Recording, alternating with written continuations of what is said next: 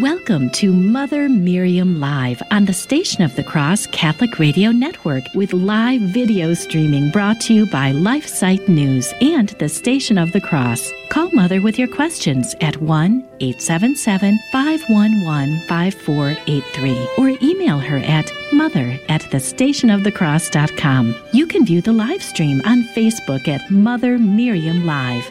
Now, here's Mother Miriam. Good morning, beloved family. So happy to be with you.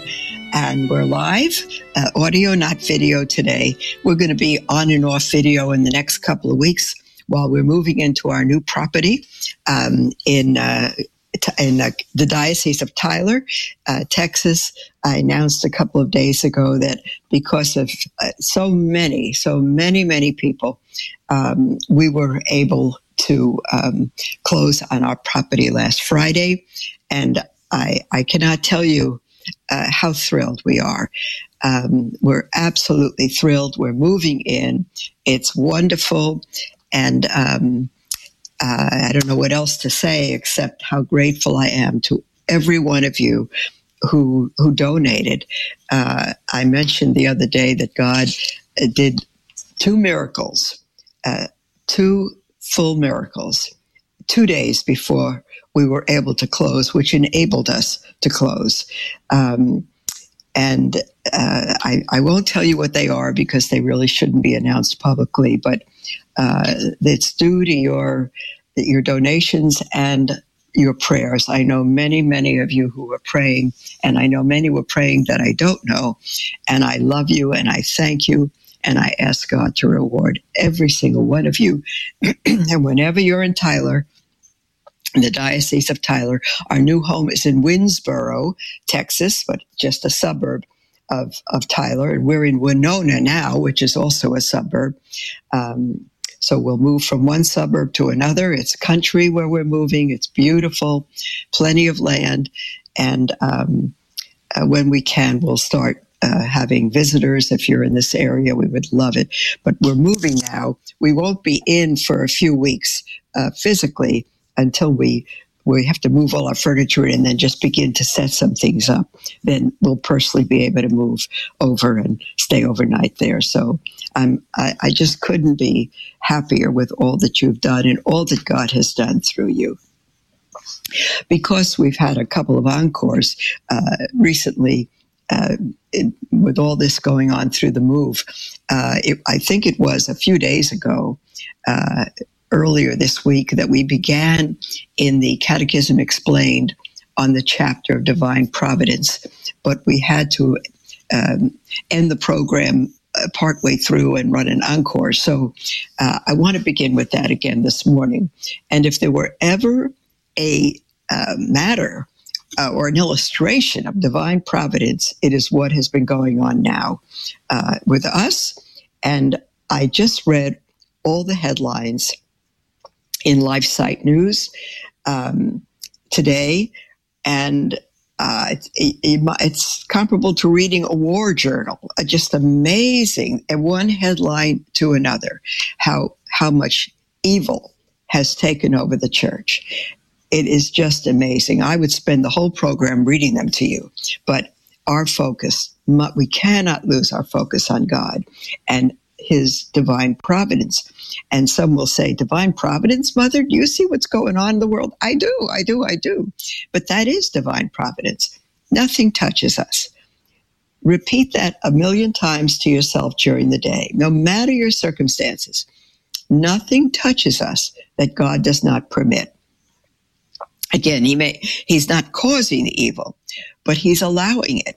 And at times, he'll send, like he did to the Apostle Paul, a messenger of Satan to us because he needs us to grow through the suffering and to mature and to trust in him no matter what.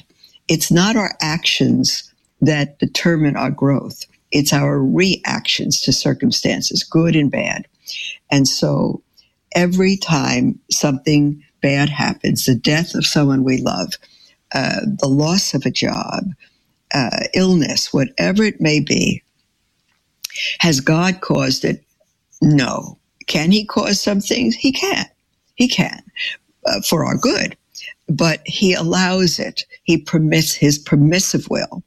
And we don't understand why any more than a 3-month-old or a 2-year-old can understand many things. And he may cry, and he may think your actions toward him or her are harsh and unwarranted.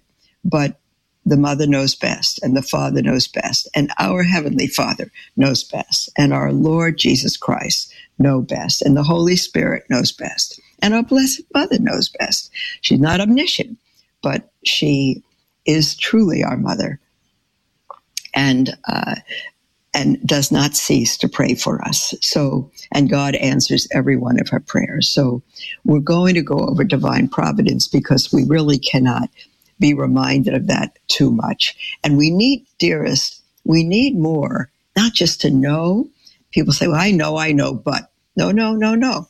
If you know, let that knowledge in Greek is gnosis. It needs to be epignosis, the deep knowledge of what we know. We know it in our heart. We know it in our being.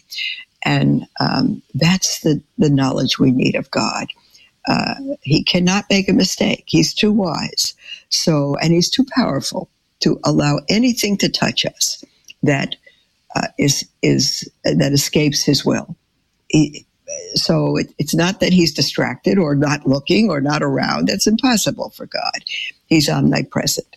He's everywhere present all the time. So let me get started. Divine Providence. We call by the name of Divine Providence God's preservation and government of the world. Now, I know it looks like he's absent, but he is preserving it and governing it and readying it for his second coming. Number one, God maintains the world. That is, he preserves all creatures in existence as long as he wills. Now, I've asked him, I'm going to talk through this in my comments. I've asked him to let me live till 500. And I think I've told the story before. My eye doctor, I said, you have to keep these eyes going for 500 years. She said, 500 years, why? I said, because I've asked God to let me live 500 years. And she said, who will be around for you to talk to? And I said, anyone that doesn't know Jesus. I live for nothing else. God preserves all creatures in existence as long as he wills. If he wills me to live to 500, as Methuselah lived to over 900, he'll do that. If he doesn't wish it, then I wish it, but my wish means nothing if it's not in union with God's wish. So Reverend Spirago gives an illustration here. He says a ball hanging from a piece of string falls to the ground as soon as the string is cut. And so the whole world would sink into nothing if God were to withdraw from it his supporting power for a single instant. In order that creatures may continue to exist, God provides all that is needed for their sustenance, wheat and vegetables, fruits of the earth, everything else. As soon as God wills it, they die. The psalmist wrote, when thou shalt take away their breath, they shall die and return again to the dust. Psalm 103. If the sun were to cease to cast its rays upon the earth, all light would disappear from the world. So if God ceased to support us in existence, our life at once fails us. When our Lord says, heaven and earth shall pass away, he does not mean that they will be annihilated, but that they will be changed into a better. St. Peter says that in 2 Peter, we look for a new heaven and a new earth wherein dwelleth justice. Father Spirago's second point is that God governs the world. That is, he conducts all things in the world so that they contribute to his glory and to our advantage. Now, if you read the headlines in LifeSite News this morning and have listened to the news on the Station of the Cross, it seems like God is on vacation. How could he be conducting all things in the world so that they contribute to his glory and our advantage? It's truly awful, and it's getting worse overnight. But see, he's in control, and the gates of hell won't prevail against the church. Do they come against the church? Yes. Will they prevail? Absolutely not. God is building his church, and the gates of hell will not prevail. I had a call from a very dear friend yesterday, who through means brought us the message that Our Lady of Akita, Sister, I forget her name, the seer from Akita, the messages of Akita were approved, and Sasagawa, thank you, my dear producer James knew it. Sister Sasagawa apparently appeared. Our Lady appeared to her again. I'm not giving you what's approved by the church, just a call I got yesterday. And she's in a nursing home, and she's older now. And Our Lady said that everything that Sister Sasagawa said, Our Lady of Akita told us through Sister Sasagawa, is coming true right now. Right now, this is upon us. The prophecies of Akita and Fatima and Quito, Our Lady of Good Success, are together on us right now. It's getting worse, it's getting dangerous, and it's going to get worse even now very quickly. So they're on us now. But God still, how do they contribute to his glory and to our advantage? God knows. He has the wisdom. We don't. We're lost in the circumstance. But we must know our faith. We must save our children. We must get them out of school. We must begin to act as a husband and wife, as our full vocation, and give up being in the world and of it. Today, there's no more time, beloved. There's the music for our first break, and we'll be back after this to continue the article. And after the second break, we'll have a whole half hour for your calls and emails. A prayer to the Sacred Heart that St. Gertrude the Great wrote. I salute thee, O Sacred Heart of Jesus, living and vivifying source of eternal life, infinite treasure of the divinity, ardent furnace of divine love. Thou art the place of my repose and my refuge. Enkindle in my heart the fire of that ardent love with which thine own is inflamed. Pour into my heart the great graces of which thine is the source, and grant that my heart may be so closely united to thine, that thy will may be mine, and that my will may be eternally conformed to thine, since I desire that henceforth thy holy will may be the rule of all my desires and all my actions.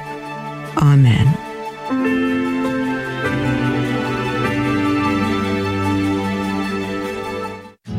The Station of the Cross is listener-funded, and we value your ongoing generosity. In this fast-paced world, it's easy to let your recurring donation slip due to something like a new address or a card number change.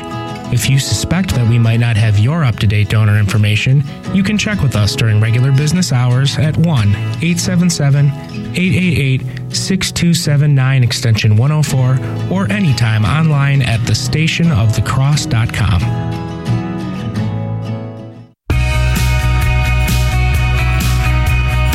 Bumper magnets are a great way to promote the gospel as proclaimed through Catholic radio. We hear all the time from new listeners who were introduced to the station through a bumper magnet. We'd be happy to send you a bumper magnet so that others can come to know our Lord. Just go to thestationofthecross.com and find our bumper magnet request button under the About tab. That's thestationofthecross.com under the About tab.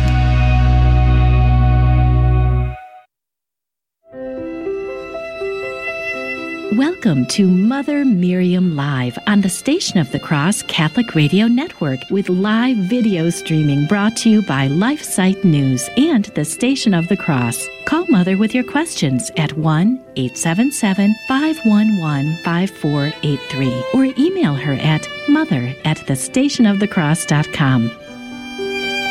Welcome back, beloved family, to Mother Miriam Live. I'm live today. I love that when I'm live. I should be every day, but a lot of these days I have not been able to make it. But I'm here with you now, and audio, not video. And I keep saying the second point of Divine Providence in the Catechism Explained under the Ten Commandments section is that God governs all things, but for the glory of his name. And I keep talking about all the headlines in LifeSite News. I'm just going to read you this morning's headlines.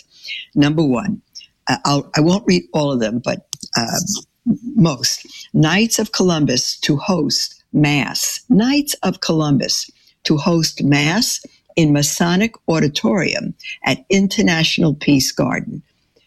I tell you, James is at Father McGivney, that's up for canonization, who founded the Knights of Columbus, and now they're hosting a Mass in Masonic Auditorium at the International Peace Garden. Secondly, Pope Francis fired Vatican officials who issued ban on same-sex blessings, homosexual, all of that. He fired the officials who issued a ban on same-sex blessings. And another article is a heading. I hope you can watch this. Jim Caviezel stuns in new child trafficking blockbuster film called The Sound of Freedom. Beloved, I think I can announce this, that Bishop Strickland here in Tyler has rented a theater for the entire diocese to see that film. And we are going as sisters to see that film. It's saving our children. It's called The Sound of Freedom. I saw a trailer to it, and we have to see it. So do what you can to not only see that film, but to support it by going. And then Pope Francis and the Deep Church, a warning from canceled priests. Famous abortionist becomes pro-life. This is a good story. Dr. John Brukowski's conversion story, blessed be God. Father James Altman's big prediction comes true. Nigerian bishop speaks out against atrocities of ongoing Islamic persecution against Christians. This is next one, very dangerous. Klaus Schwab praises Communist China's achievements, wants to learn from Premier's vision. The UN chief calls for immediate dismantling of the fossil fuel industry for human survival. Can you imagine? And a good cardinal, police raid buildings of Archdiocese of Cologne due to perjury charges against Cardinal Warlecki. Let me see what else here. Bishop Sticker of Knoxville resigns after years of controversy, alleged cover-up of sex abuse. Emmanuel Macron calls for international tax to combat climate change. Oh, beloved. Polls show that Americans are divided about abortion, and that Western Europeans are more supportive. All of this. There's so much. There's some good titles too. Indian court saves rape victims' 28-born baby from late-term abortion. Well, blessed be God for that. Spanish church vent amid notable rise in anti-Catholic violence. Listen to this. Pope Francis fired Vatican officials who issued a ban on same-sex blessings. Can you imagine this? Pope Francis fired Vatican officials who issued ban on same-sex blessings. Over 500,000 Germans left the Catholic Church last year, 2022, amid sex abuse scandals and the synodal way. Here's a good thing. Muslims and Christians gather a second time to protest LGBT ideology in Calgary schools. I can't read all of these. Let me see now. Ireland expected to pass anti-Catholic bill criminalizing prayer outside abortion facilities. And there's a good article by Father Gerald Murray, and it says, the synodal church of me, myself, and I eschews authentic teaching to welcome everybody. Father Gerald Murray is a very holy, outstanding priest. He helped pray me into the Catholic Church. He's a canon lawyer. You may know him from Raymond Arroyo's The World Over. He's part of the so-called papal posse with Robert Royal. He's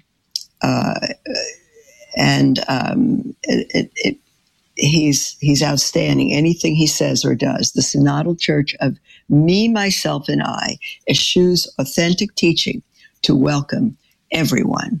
And then experts tripped over themselves to proclaim Russian Civil War, and they were dead wrong.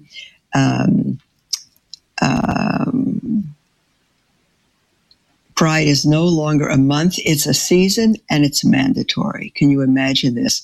And the last headline, and I've skipped some, who is this bishop investigating Bishop Strickland on behalf of Pope Francis? And that's an article by John Henry Westen. And of course, Bishop Strickland is our bishop, and the thought of him being moved is a painful thought to us, but again, God knows what he's doing for his church, and we trust him. We don't trust in what we want to do. We don't trust in what we think should be or will happen. We trust God. And right now, Bishop has been named America's Bishop, Bishop Strickland. He is a good and holy bishop.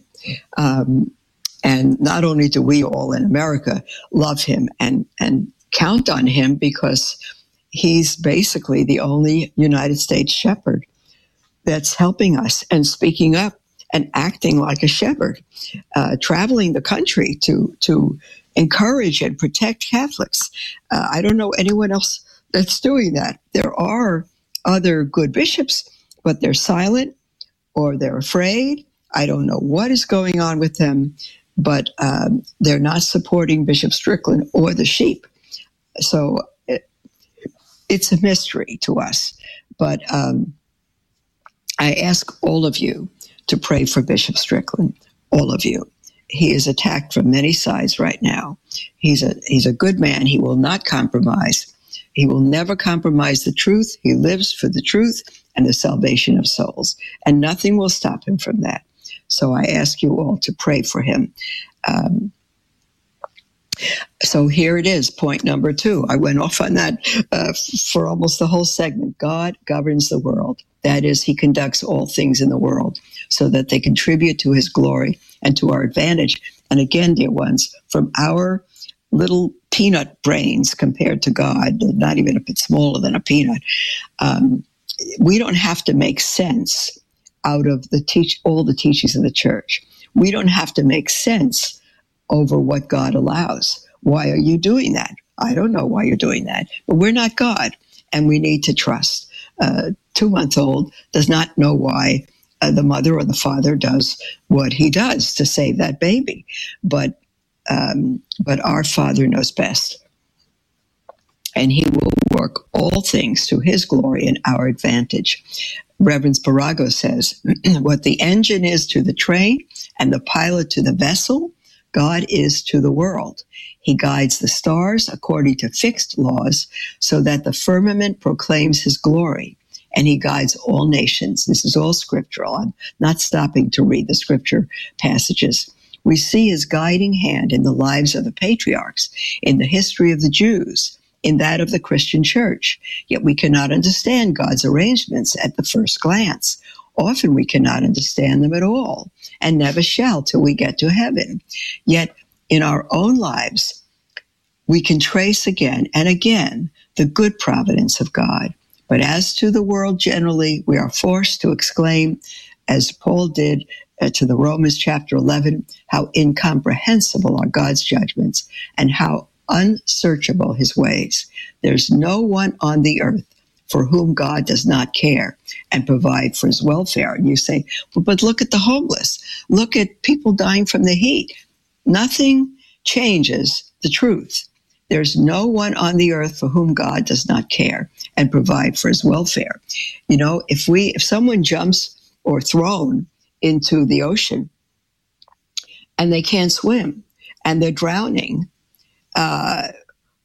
if they drown because they can't swim, well, no, if you throw them a lifesaver, a big lifesaver, right, and all they have to do is take hold of it, it's right by them, and you say, take the lifesaver, and they don't. And they say, but I can't swim. We say, you don't have to. Hold on to the lifesaver, we'll pull you to safety. If that person drowns, why has he drowned? Not because he can't swim, but because he refused the lifesaver. All of us are doomed for hell. Every single one of us are doomed for hell. God has sent a lifesaver, our Lord Jesus Christ, who died to pay for the sin that separates us from God, who rose again from the dead to give life to all who will come to him, who will hang on to the lifesaver. If you're in hell, if you're on your way to hell, you may not believe it, but your denial of it doesn't determine or change truth. If you're on your way to hell, there's a lifesaver. Even now, you may have murdered 1,000 babies or done despicable things, but there's a lifesaver. There's a savior for you. There is no sin that is greater than his mercy, and there is no sin for which he did not die, including yours. Even if you're an atheist, your being an atheist and not believing in God does not determine whether he exists or not. The fact that you have a voice to deny him is proof that he exists. Where did you get that from? Not evolution, but from God. No matter of evolution can put a soul into a body. So people say, well, we're from monkeys or whatever, fish to monkeys to humans. Even if that were true, I'm not saying it is, even if it was true, you cannot put a soul, a human soul made in the image of God does not exist in a fish or a monkey, only in the human being, because God has done that. So, beloved, no matter what you think, no matter what you deny, no matter what you proclaim, there's a God, and he loves you, and it's never too late to come to him. There is no one on the earth for whom God does not care and provide his welfare, and for whom he did not die. If you deny him, he doesn't love you less. He died for you. He loves you, but he will let you have your way. At the end, it was said that some people will say to God, thy will be done, and others to whom God will say, thy will be done. He's given us free will, and he will not, He will not deny our free will. There's the music for our second break, beloved. We'll be right back and take your calls and emails. This is Franciscan Media's Saint of the Day for June 29th. Today we celebrate Saints Peter and Paul. Peter, a Galilean fisherman, enjoyed a special relationship with Jesus, whom he confessed as the Messiah. His name appears first on every list of apostles, and it was to Peter that Jesus promised the keys to the kingdom of heaven. Paul, a Pharisee, went from being a staunch persecutor of Christians to become the most prominent missionary to the Gentiles. Peter generously gave up all things, yet he can ask in childish self-regard, what are we going to get for all this? Because of the depth of his sorrow for betraying the Lord, after the resurrection, Jesus looks on Peter with forgiveness, charging him to feed his lambs and his sheep. Paul's experience of the risen Christ on the road to Damascus made him a zealous, dynamic, and courageous ambassador of Christ. But he never lost his love for his Jewish family, often reminding Gentile Christians that they are grafted onto the parent stock of the Jews, God's chosen people. Each man has his own feast day on the Roman calendar, but today's feast reminds us of the debt the Church owes to these two great apostles. There's more about the saints along with inspiration and Catholic resources at our website, saintoftheday.org. From Franciscan Media, this has been Saint of the Day. There was no single event. It was more gradual. You know, eventually you just don't go one Sunday and then you don't go two Sundays in a row. Then went through a divorce and ended up being a single parent. If I didn't have church or God, I would be back at that lonely stage, that trouble stage. Whenever you get anxious and worry about things, you just know that Jesus has it under control. If you've been away from the Catholic Church for any reason, visit CatholicsComeHome.org. Welcome to Mother Miriam Live on the Station of the Cross Catholic Radio Network, with live video streaming brought to you by LifeSite News and the Station of the Cross. Call Mother with your questions at 1-877-511-5483 or email her at mother@thestationofthecross.com. Welcome back, beloved, to Mother Miriam Live. I am live, and we are live. I'm just so thrilled to be with you, and I'm so sad when we cannot have a live program. But we are live, and I'm very grateful. And this is our half hour together for your calls and your emails. Again, 1-877-511-5483 or email at mother@thestationofthecross.com. Dear ones, I'm going to take a comment on YouTube from somebody who writes it anonymously, and he represents. He's not saying this, but I know it's not just him. He's representing others. I'm going to read you his comment, and then I'm going to answer it as completely as I can. He says, "Mother Miriam, you are mistaken if you think that the old, unreformed, pre-Vatican II Mass is more sacred or better than the Reformed Mass of Vatican II. Even magnifying this error on your part by presenting it here on your channel is very much against the aim of Catholic evangelization. For your re-education and liturgical formation, I suggest you read Pope Francis's letter, Desiderio Desideravi." Now, that title expresses what someone longs for. I'm going to make 2 points here, and I'm going to suggest, I don't know this, but whoever wrote this, I would want to ask him or her if I'll just say he, and it goes for both, have ever been to a Latin Mass. Have ever been to the pre-Vatican II Mass, not dropped in for a time, but at least spent a few weeks. And if you think it's not more sacred or better than the Reformed Mass of Vatican II, I would be surprised.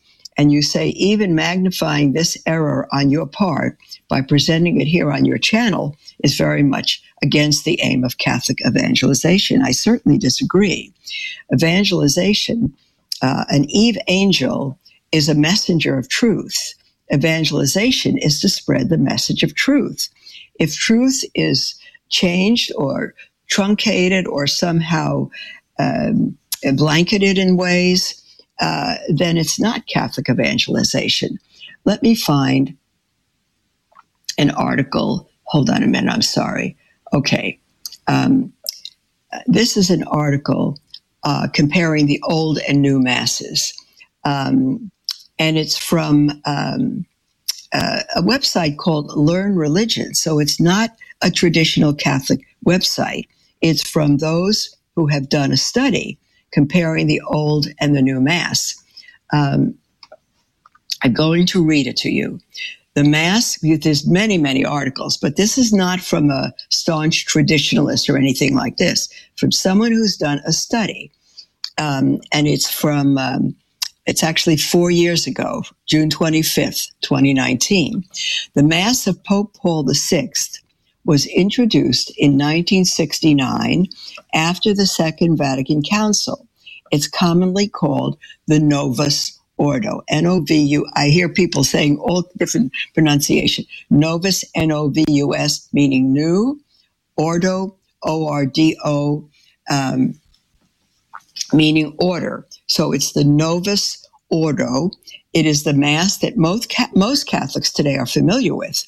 Yet in recent years, interest in the traditional Latin Mass celebrated in essentially the same form for the previous 1400 years has never been higher, largely because of Pope Benedict XVI's release of the Motu Proprio Summorum Pontificum on July 7, 2007, restoring the traditional Latin Mass as one of two approved forms of the Mass. There are many small differences between the two masses, but what are the most obvious differences? So we're not going to deal with all the differences, but the obvious differences. And the first one is the direction of celebration. Traditionally, all Christian liturgies were celebrated ad orientem, meaning facing the east, from which direction Christ, Scripture tells us, will return. That meant that both the priest and the congregation faced in the same direction. The Novus Ordo allowed, for pastoral reasons, the celebration of the Mass versus populum, that means facing the people. While ad orientem is still normative, that is the way that the Mass should be normally celebrated, versus populum, facing the people, has become the standard practice in the Novus Ordo. The traditional last Mass is always celebrated ad orientem. And I'm going to comment on this now. The Novus Ordo of Paul VI told us to keep the Latin for the major parts of the Mass, to face the altar, that's ad orientem, and other things. But what has happened is chaos, and the reverence is all but gone. When the priest faces the altar, it's not that he has his back to the people, it's that he has his front to God, and he's a shepherd. Shepherds don't lead from behind. They lead in front, and the sheep follow them. If the shepherd is facing, our human shepherd is facing the great shepherd, Christ himself, he's leading the sheep the same way, the same position as the sheep. And that's the way it's been done from the beginning. And Paul VI didn't change it, but gave the option for the priests to face the people. And that may have been somewhat okay in the beginning, and is still okay in a Reverend Novus Ordo. But what's happened is that priests have become actors, and like Protestant pastors, and they see themselves as the main feature of the Mass. I've been to so many Novus Ordo Masses where that's the case. It's not the case all the time. The second is the position of the altar.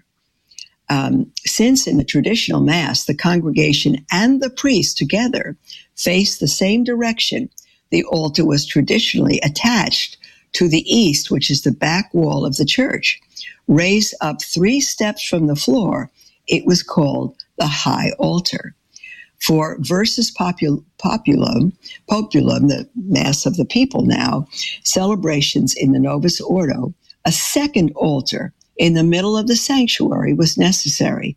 This low altar is often more horizontally oriented than the traditional high altar, which is usually not very deep, but it is often quite tall. And I'm going to relate an incident that Taylor Marshall told when he went to Rome, and and all the churches in Rome are magnificent. They're mostly empty, but they're gorgeous. And they had magnificent high altar, and they had a low altar in front of it. And he took his little son, when his son was 8 years old, to that Mass. And his son said, "Papa, why is there a table in front of the altar? A picnic table in front of the altar?" You see, that's exactly what it seems like. Number 3, the language of the Mass. The Novus Ordo is mostly commonly celebrated in the vernacular, that is, the common language of the country where it is celebrated, or the common language of those who attend that particular Mass. The traditional Latin Mass, as the name indicates, is celebrated in Latin. What few people realize, however, is that the normative language of the Novus Ordo is Latin as well. While Pope Paul VI made provisions for the celebration of the Mass in the vernacular, for pastoral reasons, his missal assumes that the Mass would continue to be celebrated in Latin, and Pope Emeritus Benedict XVI urged the reintroduction of Latin into the Novus Ordo. And I'll comment that if you go to a Spanish Mass or a Philippine or any other Mass and it's done in the vernacular, you can't follow it. But in the day where everybody knew Latin and it was completely Latin, you could go anywhere in the world and you are at home in the one holy Catholic Apostolic Church. You were at home. You understood the whole thing. Now you go anywhere. And again, if it's Novus Ordo, it's in the vernacular, and you cannot understand the words. It's still the order of Mass. So if you know well the order of Mass, you'll know what's happening. Next point, the role of the laity. In the traditional Latin Mass, the reading of Scripture and the distribution of communion are reserved to the priest. The same rules are normative for the Novus Ordo, but again, exceptions that were made for pastoral reasons have now become the most common practice. And so, in the celebration of the Novus Ordo, the laity have increasingly taken on a greater role, especially as lectors and extraordinary ministers of the Eucharist. So they've taken on a greater role as lectors and ministers of the Holy Eucharist. But you see, that never happened before. And in my own observation, I've been to Novus Ordo Masses where 6-year-olds are reading Scripture. And not only could we not understand them, but the children, it's in children's Masses, the children never get the Scripture because it's read by babies. It's read by little children. In kindergarten and first and second grade, they don't know how to read, and some might be exceptional, but you still, it's not proper. And they say the prayers, which is not proper, and so-called extraordinary ministers of the Eucharist are allowed by the Church. It's all allowed by the Church, but dear Anonymous who wrote that comment, I do believe it's a sacrilege, and I'm going to explain why. I did explain the other day why it's a sacrilege, because traditionally no one but the consecrated hands of a priest should ever touch that host.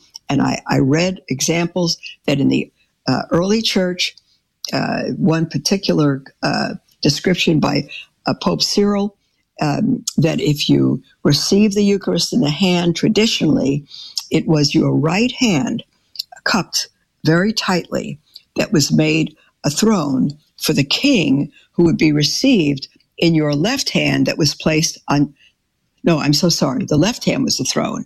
The left hand is the throne for the king. And then the right hand would be his seat where the host was received. And if the host was put in the right hand, which used the left hand as its throne, then the left hand didn't take the host and put the host in his mouth. When the host was put in the hand, so perfectly cupped, the person, the communicant, would bend down or bring the hand up to his mouth and take the take the host with his mouth and with his tongue, make sure there are no little particles left on the hand. And it used to be that many churches had fountains inside and out so that the communicants could wash their hands before and after. So it's quite different. Even when communion was served in the hand, it was never eaten as McDonald's fast food to just pick it up by your hands. It's absolute sacrilege. And again, many Novus Ordo churches do not have altar service with patens, and people walk on the crumbs, walk on Jesus, stomp on him all over the place. I've picked up large pieces of the host from the carpet, and I simply consume them. It's become a sacrilege, and that's why most people don't believe in the Eucharist. You take it like ordinary bread, like a little cracker in your hand, put it in your mouth, and it's most people don't bow before they receive the host. Children cross their arms over their chest if they're not going to receive it. They're not taught to bow. They don't know they're coming before God. They don't acknowledge him. It's an absolute sacrilege. We'll be right back after this break, beloved.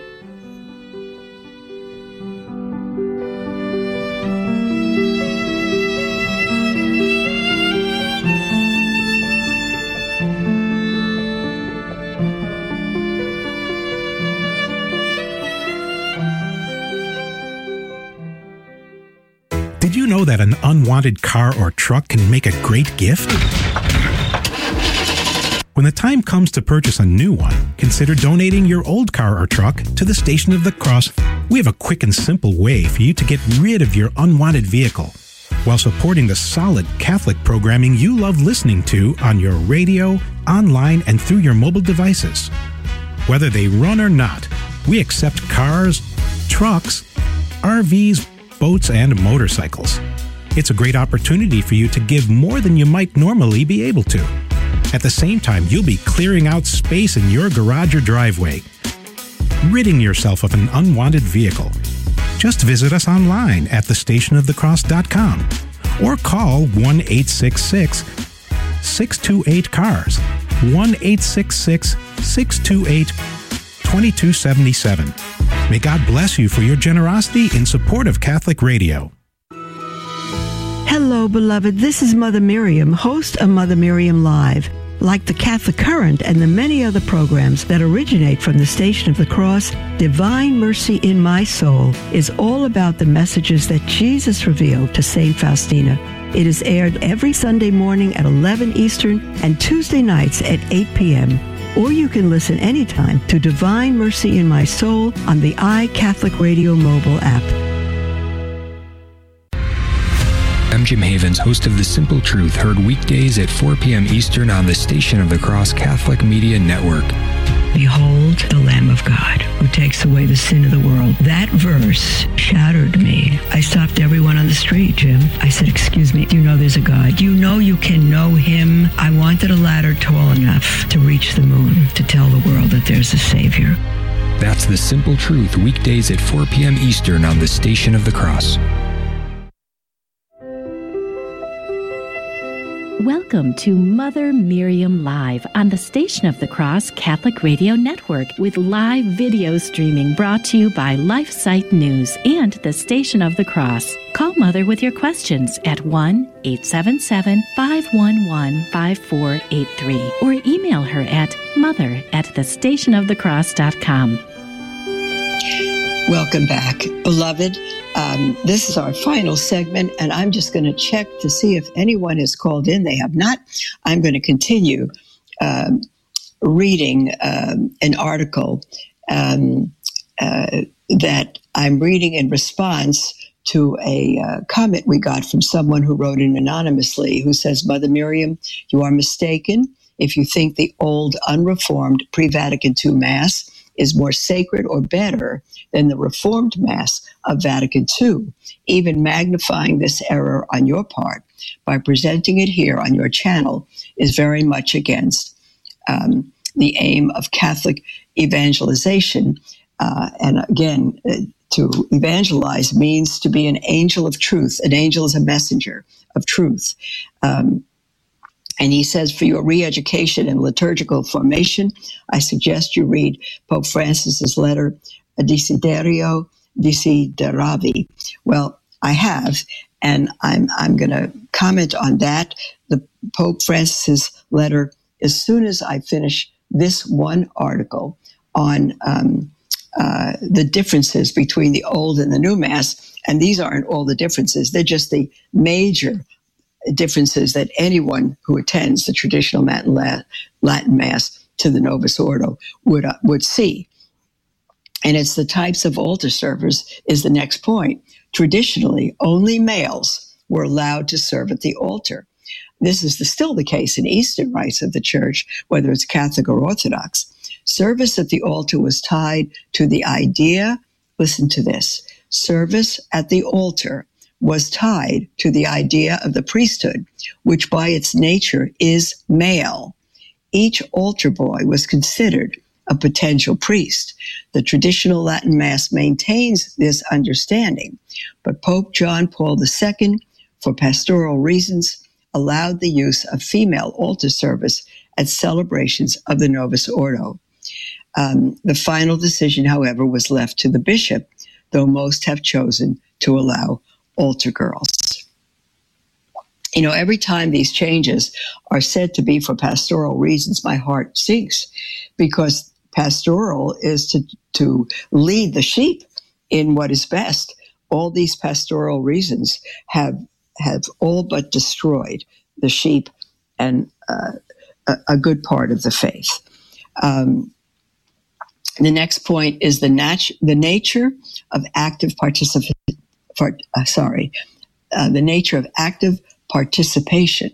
both through traditional Latin Mass and the Novus Ordo, stress active participation, but in different ways.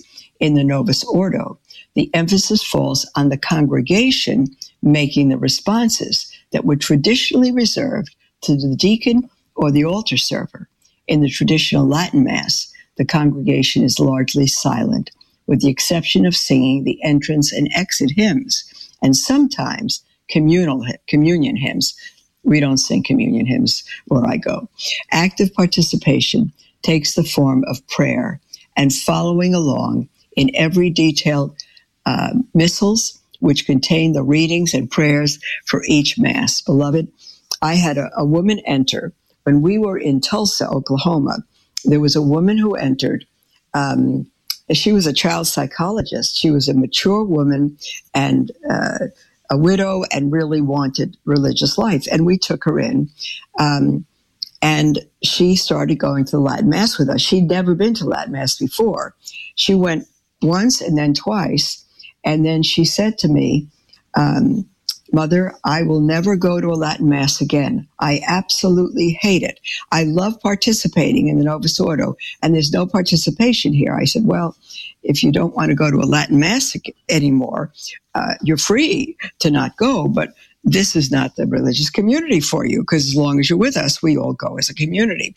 Well, she decided to stay and go, and 2 weeks is all it took. She came to me and she said, I will never go back to the Novus Ordo. She said, I love active participation. And she said, I thought it was in speaking and singing and clapping and all that. She said, I am more actively involved now in the traditional Mass than I've ever been in Novus Ordo. And my heart sang when she understood that and when she actually could be absorbed into it, because you're completely absorbed in the Latin Mass. It's not a show. You're not. You're totally absorbed. You're totally active. You follow all the prayers and all the gestures. It's much more meaningful and much more reverent. The next point is the use of Gregorian chant. Many different musical styles have been integrated into the celebration of the Novus Ordo. Interestingly, as Pope Benedict has pointed out, the normative musical form for the Novus Ordo, as for the traditional Latin Mass, remains Gregorian chant, though it is rarely used in a Novus Ordo today. It's beautiful, beloved. And then I think the final point, I'm not sure, is the presence of the altar rail. The traditional Latin Mass, like the liturgies of the Eastern Church, both Catholic and Orthodox, maintains a distinction between the sanctuary where the altar is, which represents heaven, and the rest of the church, which represents earth. Therefore, the altar rail, like the iconostasis, that is the icon screen in Eastern churches, is a necessary part of the celebration of the traditional Latin Mass. With the introduction of the Novus Ordo, many altar rails were removed from churches, and new churches were constructed without altar rails. Facts that may limit the celebration of the traditional Latin Mass in those churches, even if the priest and the congregation desire to celebrate it. I want to tell you that I have been in Novus Ordo churches that have raised millions of dollars to beautify them, to return them to their original design, whatever it is, but they have decided against the altar rail. That is the most crucial thing. Have the altar rail and let the rest of the church be as it is. But you take away the altar rail and you make it Protestant and you make it a show. Anyone can go up on the altar. Not so in the Latin Mass. No one but the priest and the altar service and the deacon should be behind that rail. No one, no lay person. But again, it simply becomes a stage. It's very horrible and irreverent. And it's a lack of understanding, is what a lack of education on what these things mean. And there is another point here, the reception of communion. Two more points. While there are a variety of approved forms for reception of communion in the Novus Ordo, on the tongue, in the hand, the host alone, or under both species, communion in the traditional Latin Mass is the same always and everywhere. Communicants kneel at the altar rail, which is the gate to heaven, and receive the host on their tongues from the priest. They do not say amen after receiving communion, as communicants do in the Novus Ordo. That's it. I tell you, beloved, the priest says everything. And only the priest, not even a deacon, can distribute the host. And finally, it's the reading of the last gospel. In the Novus Ordo, the Mass ends with a blessing and then the dismissal when the priest says, "The Mass is ended, go in peace." And the people respond, "Thanks be to God," in the traditional Mass. And of course, it's all in Latin. And the dismissal precedes the blessing, which is followed by the reading of the last gospel, the beginning of the gospel according to St. John. The last gospel stresses the incarnation of Christ, which is what we celebrate in both the traditional Mass and the Novus Ordo. Beloved, I'll continue with the Holy Father's document, Desiderio Desideravi, tomorrow, and continue to answer this individual who is very much against, thinks that both Masses are the same and are equally reverent. They are not. We'll see you tomorrow, beloved. God bless you. Live for God with all your heart, mind, soul, and strength.